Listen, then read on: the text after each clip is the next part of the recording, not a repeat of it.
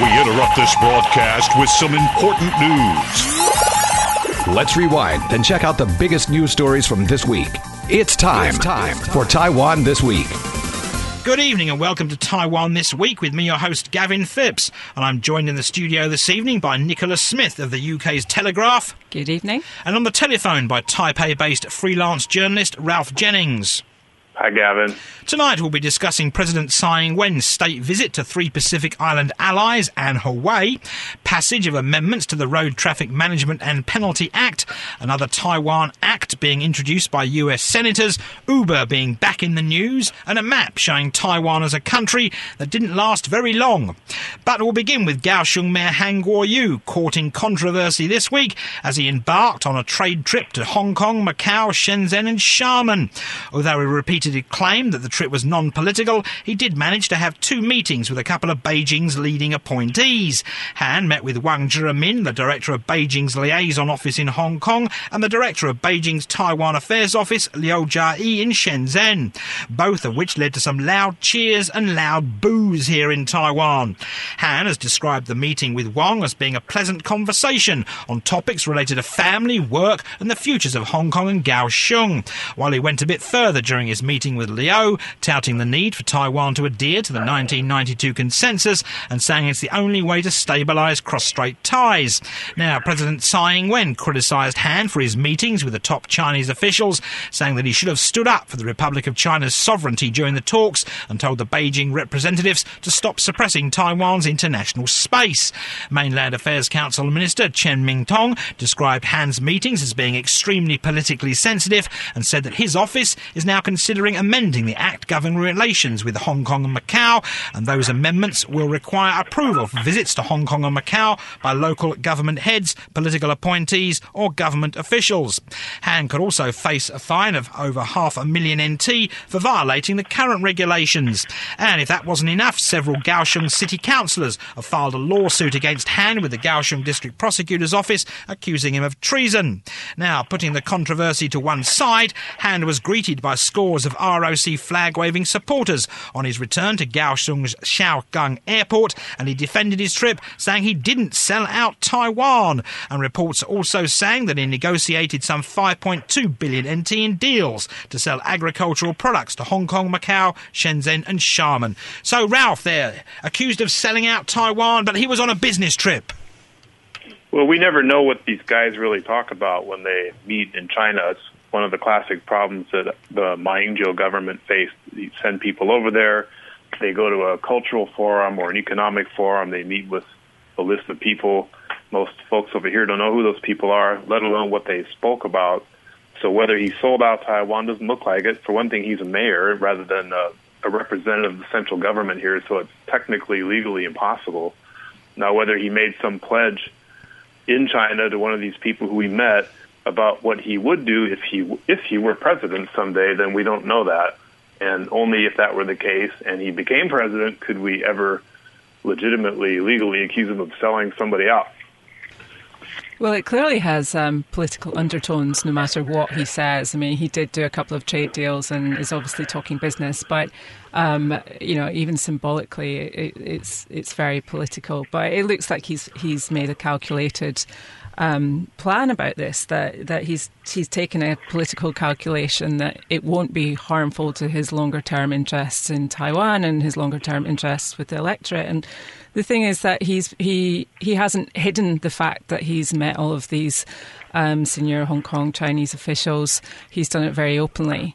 Um, it would have been a lot worse if he'd just kind of secretly gone behind closed doors and not told anyone about it. But he is what he is, and and you know voters down the line have to make a choice about whether they want to take that risk of his closeness with China, or, or whether you know it, it's it's not something that, that they want to take into consideration. And what about Ralph? What about these these 5.2 billion NT in agricultural deals? I mean, obviously he's the Han has said that his office will release a report within one month about exactly what took place there. But do you think if these 5.2 billion figure is actually correct, it could boost his support in southern Taiwan? I think that's that's true. If that's what he really did, and if he can really perform on it, the voters there would respond well to the fact that he took action. He wasn't just talking about things. That, the, the thing about Han Kuo-yu, to me, ever since he was elected and took office, is that he's been it's more the focus is on what he's been saying instead of what he's been doing. So if he's doing this, he'll get a lot of support from farmers in southern Taiwan. That being said, Kaohsiung, which he which he represents now, at least is uh, a heavy industrial city, and I don't really see that these deals with farmers are going to help the industry down there. So perhaps he's going to win some votes out on the farm, but uh, perhaps not down by the port and in the industrial parks at this point. Right, of course, Nicola, he came back to a hero's welcome yesterday when he was hoisted on supporters' shoulders at Xiaogang Airport. Do you think he's become a bit of a, a an icon? Well, he certainly has to some people, it seems. I, I, mean, the Taiwanese media also has a role to play in this. If, if you look at the, the level of coverage that he's been getting, um, it's uh, you know there's a fever pitch. He, he's he's basically you know he's good for ratings. Um, and he's on TV all of the time. In fact, you know there there was even a case I think yesterday where a Taiwanese TV channel is could be fined because they've they've just shown Han too too much um, and you know are being accused of bias. So you know he's really been built up by the media, not just by his supporters. You know his his posters are everywhere in Taipei. Um, he's on the side of buses. Um, so you've kind of got to look at the way um, he has also been bolstered by social media, and just it seems like there's a very kind of clear long-term strategy that that he's putting in place, and that the media has been compliant with which means technically he's got a longer way to fall than someone who avoided the media if it all goes badly wrong. Well, sure, but um, you know, is that maybe that's a strategy that will work? Look, look at what happened with Trump. I mean, he he kind of he he boosted ratings and he became hugely popular through social media. So it worked for him, and and maybe that's a strategy that Han has just decided could work for him too. Ralph, I mean, do you see it lasting, or do you see it falling apart badly within the next couple of years? I agree with Nicola in terms of the media's role in this. Um, I, I noticed ever since the election back in November that they really started to follow the guy. I presume because he has polled as being uh, one of, if not the most successful presidential candidate next year uh, if he decides to run and all that. So perhaps the media just glommed onto that and they followed him, as Nicola said, just all the way to the sides of buses and things like that. So um, he would fall, and the media would probably cover the fall. Um, you know, whether he has enough organic support without the media um, to remount a social media campaign or something like that, the way Trump may have done, uh, I don't know. You know, it's it's kind of like we're going to have to see what the voters really think of him based on some of the actions that he's able to take.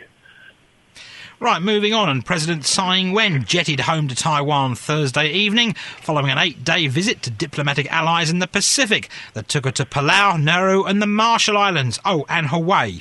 While in Palau, Tsai donated Coast Guard patrol vessels to the island and signed a Coast Guard cooperation agreement, and Tsai addressed Nauru's parliament and witnessed the signing of a Sea Patrol cooperation accord between the two countries there, and she attended the first ever Pacific Women Leaders Coalition conference in the Marshall Islands. Tsai, of course, made a transit stopover in Hawaii on her way home, where she participated in a forum organised by the Washington, D.C. based Heritage Foundation during the stopover there. And she told the audience via teleconference that although China's actions are bringing more challenges to cross strait relations, Taiwan is not alone, and Washington's commitment to the island is better than ever.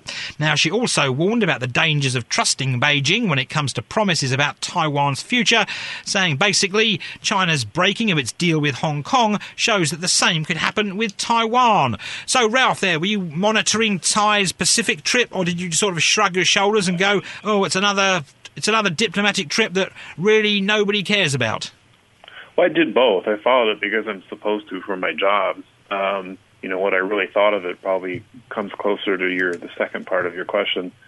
Uh, that said, I you never know what's going to happen on these adventures. Sometimes um, China does something to intervene. Sometimes this, uh, you know, you think you, realize how strong a certain ally is and how strong somebody else isn't. The the stopover in Hawaii didn't appear that impressive because Tsai had already been to several continental U.S. cities and met with higher-ranking people. That said, her speech was uh, was powerful. It, it shows that the um, the U.S. and Taiwan both see well they both see Taiwan as part of this bigger Indo-Pacific strategy. I'm not sure what that's going to mushroom into, but there's it, it, it, would appear that the bilateral relations, which have obviously improved over the past year, year and a half, maybe giving Taiwan a, more access um, to whatever the U.S. is up to around the region. Um, yeah, I mean, Tsai was she was doing what leaders have to do. Really, um, she was on an important diplomatic trip to to shore up links with diplomatic allies and also with the US. But I, in terms of how that really plays with the, the general public, I, I, I suspect it's like any any country that you know people aren't really are more concerned about the business of, of their own day and about the kind of daily business of government than about leaders' trips abroad. Um, I, I, thought her meeting with the, the US general for the first time, I you know that sent quite a strong signal of support from the from the US, which is always important.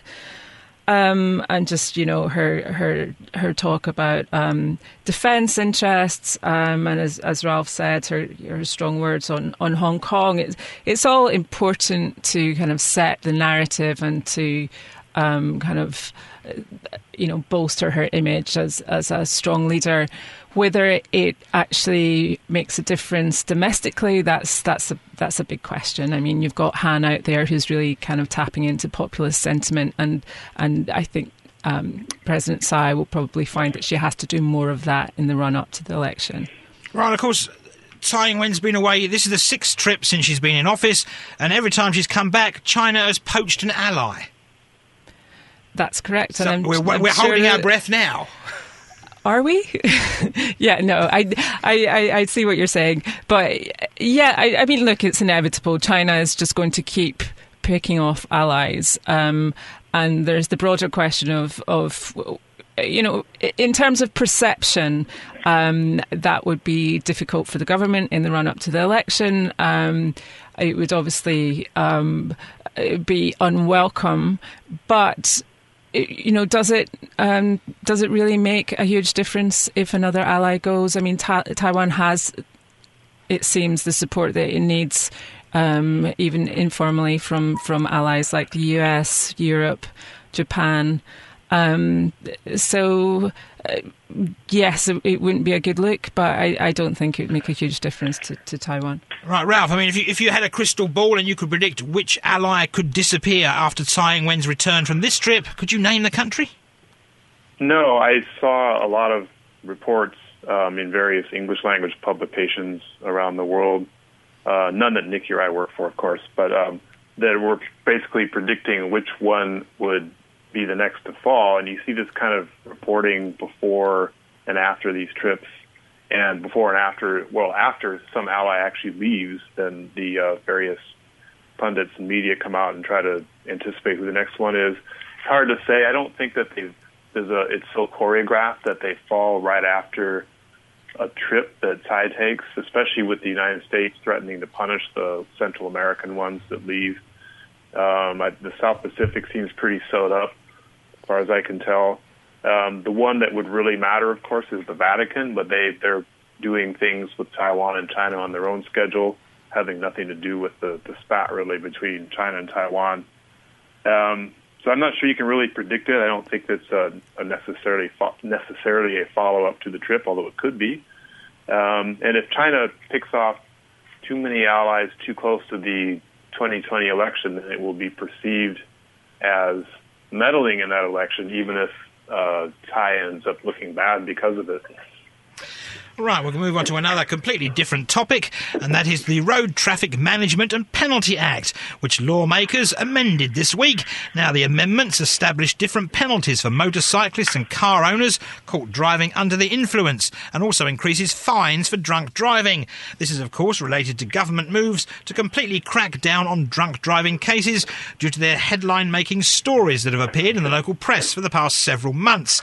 Now, under the new rules, motorcycle and scooter owners now convicted of their first and second DUI offences will be subject to a fine of 90,000 NT, up to 90,000 NT, I should say, uh, while third time offenders will face a fine of 180,000 NT. Now, car owners caught driving under the influence will be fined between 30,000 for the first offence. The second time offenders will be liable to a fine of 120,000 and third time DUI offenders, well, they have to pay a fine of 210,000 NT. Now, the amended law also states that vehicle owners who refuse to take a breathalyzer or blood test risk a fine of 180,000 NT and the suspension of their driving licence, and also imposes, interestingly enough, a possible fine of 3,000 NT on anyone who is a passenger in a vehicle driven by a drunk driver.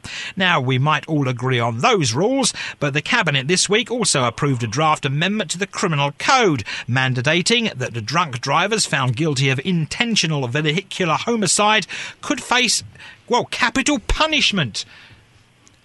Well, I mean that's that's just a, a, completely extremist approach, isn't it? I, I, mean, you know, I have to say that generally, well, I'm completely against the death penalty in, in any circumstances, but to try to resolve a driving offence that kills people by killing more people, I, I don't think will resolve anything. Um, when it comes to the, the other penalties, um, I'd be very much in favour of stronger penalties for, for drink driving because it is so devastating for, for everyone involved.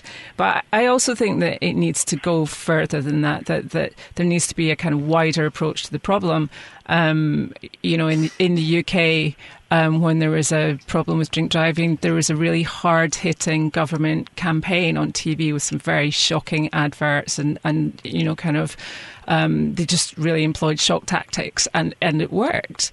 Um, you know, it, it, kind of showed very graphically what the aftermath of a drink driving accident looks like.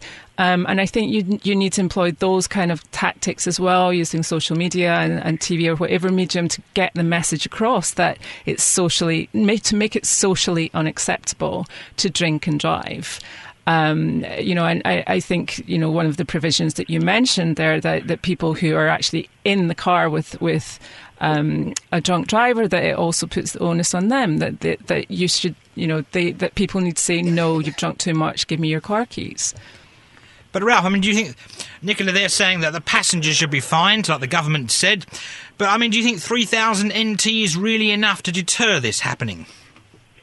I, I wonder about the passenger. If the passenger and the driver are related, they're in the same family, they're friends, they know what the driver has been drinking, it makes some sense. Um, I think that there's some some logic to the law. The fine itself wouldn't be a deterrent, but it might remind the passengers to remind the drivers not to drink and drive.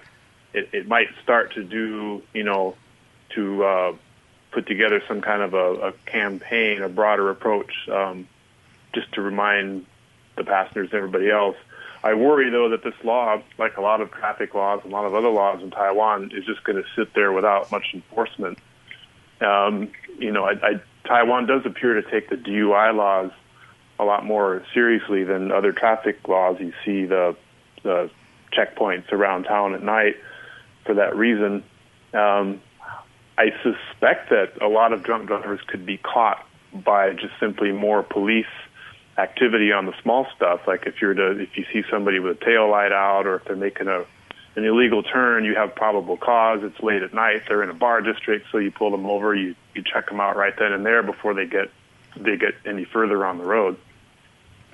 There was also talk of uh, having people who have been convicted of DUI offences having to install something called an interlocking system in their cars where to open the car you have to take a breathalyzer test. Yeah, I mean, I think I think that's a good idea. That could be one measure that that could definitely be trialled. Um, uh, it, it may work. But I mean, coming back to my, my general point, I think there just needs to be a, a big cultural shift um, in thinking about drink driving, the, the kind of shift that had to really be worked on, say, in the UK or the US. I mean, um, where it has become socially unacceptable to drink and drive. And if you're, you know, a DUI in the US, um, if if it's it's it's a matter of shame. I mean, it's not uh, drinking and driving um, is not seen as you know some kind of jolly japes where you know someone's just been caught driving into a lamppost because they had too many beers. It's seen as something that's that's completely you know you're a social pariah if you do that kind of thing because you're not only risking your own life you're you're risking the lives of, of many other innocent people and it, it's just completely unacceptable. So I think the only way that you can do that is not by just threatening. Um, more financial penalties, as you know, as Ralph said, um, there's a question then of enforcement as well. Um, but you you have to you you just have to have um, more education and just change people's minds about drink driving. Right, Nicola mentioned earlier, Ralph. I mean, a, a, shock treatment, sort of like very graphic television commercials or movie cinema commercials. Do you see that happening here?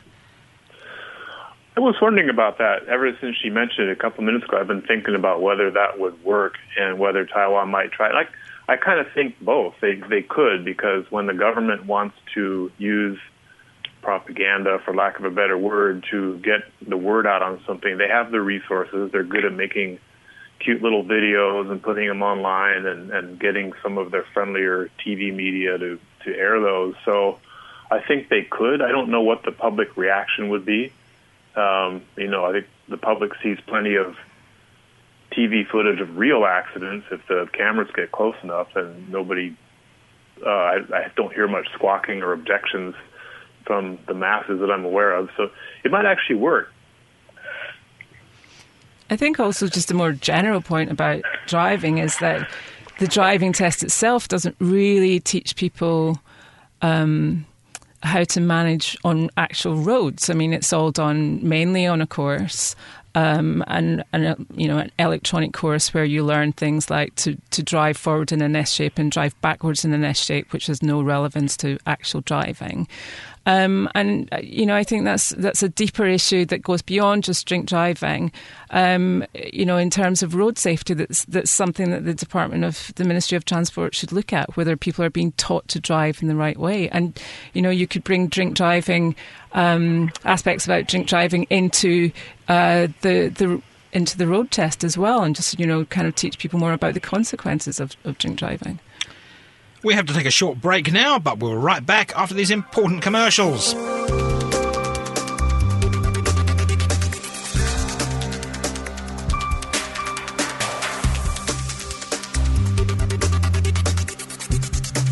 Welcome back to Taiwan this week, and US lawmakers from across party lines this week introduced a bill in the Senate that seeks to strengthen ties with Taiwan and support its international presence. Now, the introduction of the Taiwan Assurance Act comes as both sides celebrate the 40th anniversary of the enactment of the Taiwan Relations Act. And according to Republican Senator Tom Cotton, the legislation will deepen bilateral security, economic, and cultural relations while also sending a message that China's aggressive cross-strait behaviour will not not be tolerated. Now, the Taiwan Assurance Act requires the US President to review the State Department's guidelines relations with Taiwan and directs the Secretary of Defense to work to include Taiwan in bilateral and multilateral military training exercises. It also mandates that a flag or general officer serve as the US Defense Attache in Taipei and that the US will continue to push for Taiwan's meaningful participation in international organisations. And all that, Ralph, sounds a lot like the Asia Reassurance Initiative Act Act, which was signed by President Donald Trump into law on December the 31st of last year. And you being an American, your take on this, seeing as you're the qualified person. Well, I'll, I'll quote my one of my editors, who's also an American, saying, "Ralph, don't tell me this story anymore. It's been going on since early 2018, and we did a couple of pieces then about growth in Taiwan-U.S. relations, and what the, the cases you've cited are simply, to me, a continuation of that trend.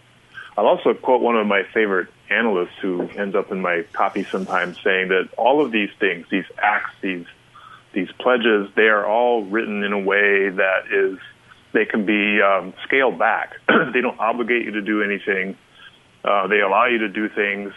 Um, there's nothing that's particularly penetrating. You can have visits. You can make statements.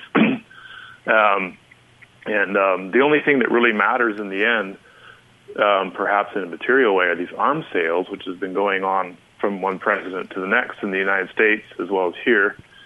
So, um, you know, it's I think these the U.S. Taiwan relations these milestones that we talk about track very well back to the Taiwan Relations Act of 40 years ago because that itself is advisory. It is not an obligation by the United States to help Taiwan. It's an obligation to consider helping Taiwan to evaluate their defense needs and see what you want to do about it, which could be everything or nothing.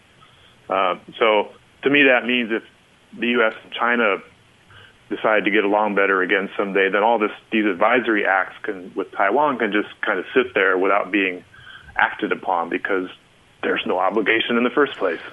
Right, so Nicola, there you go. These US senators patting themselves on the back, the government here jumping up and down with joy, but pretty much a waste of everyone's time.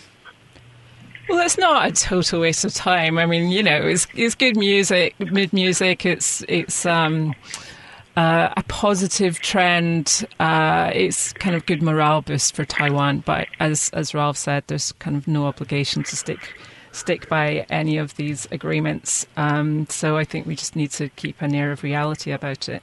But you know, let them have their happy moment. There we go. And that's all we'll say about that one. We'll move on. Now, it's been a while since we talked about Uber, but the ride hailing service was back in the news this week with the Nikkei Asian Review, quoting Uber's head of policy for North Asia as saying that the government here in Taiwan is changing the rules. And as a result of that, it's becoming very difficult for the business to run properly. Now, the new rules that the Uber executive was talking about were announced last month. And the Ministry of Transport then said Uber will have to change an hour charge, rather, an hourly or daily daily base rate instead of the current distance based fare, and Uber drivers will also be banned from operating like regular taxis and picking up fares after being hailed on the street. Now, according to figures, Uber has around 3 million registered users here in Taiwan and more than 10,000 drivers. Of course, they're not all hailing cabs, as Uber also offers food delivery services under its Uber Eats. I believe they also have a delivery service of packages as well. Now, Uber withdrew, of course, from Taiwan's market in February of 2017 for two months after the company was fined 30 million NT. That fine, though, was lifted by the Taipei High Administrative Court in December of last year after it ruled that the Directorate General of Highways simply didn't have the authority to impose the fine on the company or stop Uber's operations in Taiwan in the first place. So, Nicola, Uber's not happy with the government still, but then, you know, taxi drivers here aren't happy with Uber. Well, taxi drivers never seem to be happy about anything anywhere, do they? I mean, we have to put that one aside for a minute. But it's such a, a regressive step. Um, I mean, surely there can be a happy medium that the government can maybe just try a little bit hard, harder to to find between uh, nobody wants to see taxis disappearing from the street.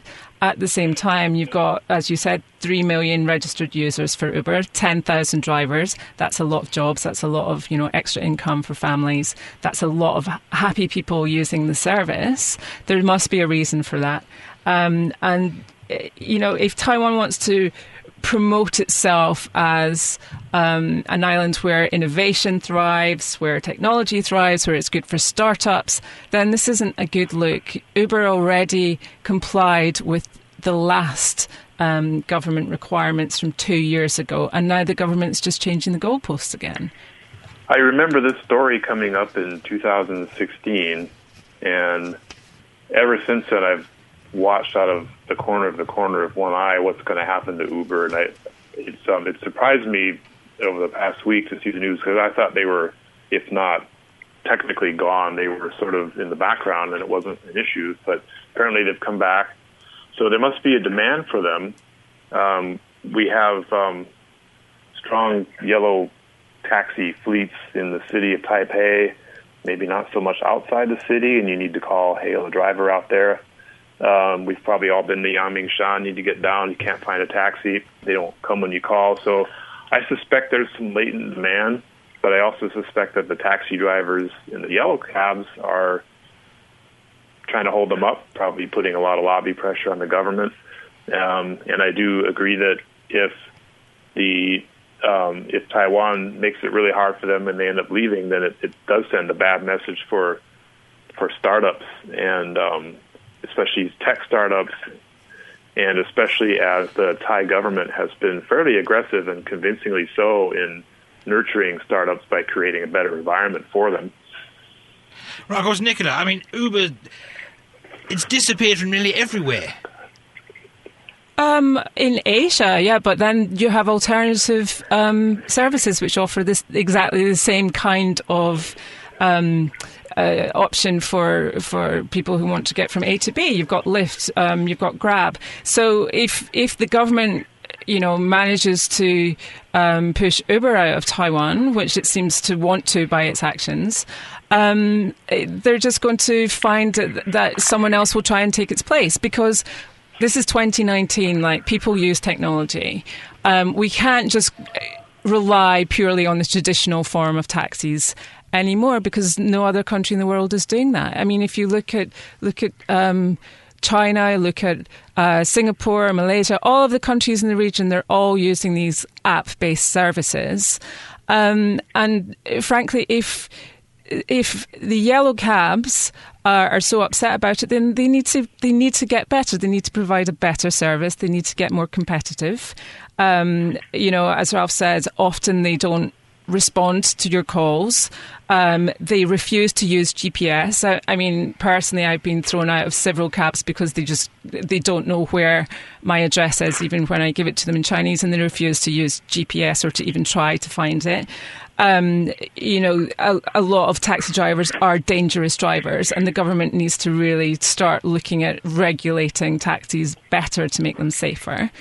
Um, and and Uber seems to have a lot of happy customers. So you can't just dismiss um, app-based services as you know on on the whims of, of taxi drivers. You just have to you know kind of work in the modern era and find some kind of compromise. Yeah, I would I would second all those comments, especially about the the uh, the existing fleet of taxis here. These are you know I hate to say it, they're a bunch of well, they're a bunch of older dudes, right? You know, and and they, you know, they don't drive very safely. They don't understand the technology, including the GPS. Um, they're they're maudlin drivers, and yeah, there's perhaps a, or like as I mentioned earlier, this organic demand to to have something a little bit better, a little bit safer, a little more a little more 2019. Obviously, taxi drivers were angry that Uber was muscling in. There was also a bit of a stink when the administrative court ruled that they Uber didn't have to pay the 30 million NT fine. Well, that's down to the government, really, isn't it? I mean, you know, I, I, I think you have to find a way where um, Uber pays um, that taxes are being paid, um, and you know that that's down to government officials to, to work that out. And and it's been done in many other countries. So why can't Taiwan also find a solution? Right, and before we go this week, a story that made me laugh in a rather perverse manner anyway was news that authorities in China were forced to destroy 29,000 29, world map posters printed for export that depicted Taiwan as a country. Now, reports say that 800 boxes containing 28,908 maps were shredded at a government designated secret site in Qingdao. Authorities described the map haul as one of the biggest seizures of problematic maps in decades. Now, the maps were reportedly for educational purposes and printed in English and made by an unnamed company in the city of Hefei in Anhui province, where there's no doubt a re education program now underway. Well, you've got to love these map spats, don't you? I mean, there's so many around the world, and China seems to be involved in a lot of them. But have they never heard of the internet? I mean, really, you know, if you just if you just destroy these physical maps, and people can look these things up. I mean, it just seems like a pointless exercise of pettiness. But they were made for export, though, in English. I wonder where they were going. Um, I have no idea. Maybe that maybe Scotland was independent on them, but nobody Very noticed. Maybe what you, are you alleging that Nicola Sturgeon could have tried to to block the import of these maps? Ralph, the map did it make you laugh, or did you just shrug your shoulders and go, "Oh, another one"? Well, I wanted to see it. To, to uh, you mentioned Scotland might have been listed as independent. What about Texas and Hawaii? You got to you know, let's go all the way and see what's on there. I I didn't laugh. Uh, well, I should have laughed. I wanted to laugh, but then um, I realized that if I were to transport myself back to China, where I used to live, um, you know, the government there is going to take this as a as some kind of a a laurel because it's going to come. It it will make them look like they're getting tough on the the, the Taiwan issue, um, you know, stopping imports that go against their their political will. To me, it falls more in line with these um, demands over the past couple of years that multinational companies change their websites to avoid casting Taiwan as anything but part of China. um, and they're just going to take this as part of this bigger program, which is, um, I guess we can laugh at the moment, but then we, we, if we stand back and see what China's really trying to do, then it's a little scarier. Yeah, that's true. If, if you look at the, the bigger picture, um, then it is part of a kind of general narrative and a kind of general, um, you know, a huge effort by China to really um, push Taiwan off the map, literally. Um, but yeah, I mean, in terms of this particular issue, it's it's you know a kind of Chinese version of virtue signaling, and I, I think you know the best policy is, is just to ignore it, really. And no doubt the company is no longer making maps. I'm sure it's not. Probably not. Anyway, that's where we'll leave it here on Taiwan this week. This week, and I've been joined in the studio today by Nicola Smith. Thanks for having me. And on the telephone by Ralph Jennings. Thanks, Gavin. And there won't be a show next Friday, April the 5th, as we'll be out of the office for the four day tomb sweeping long weekend holiday. But we will, will be returning the following week. And thanks for tuning in to this week's edition of Taiwan This Week here on ICRT with me, Gavin Phipps. And don't forget to check out Taiwan This Week podcast on iTunes and Android podcast apps, where you can get access to all our previous shows. Tune in again next Friday evening at 8 for another informative look at the top stories of the week with Taiwan This Week. And don't forget to also check out our podcast on our website, icrt.com.tw. Now keep it here for more music and news only on ICRT FM 100.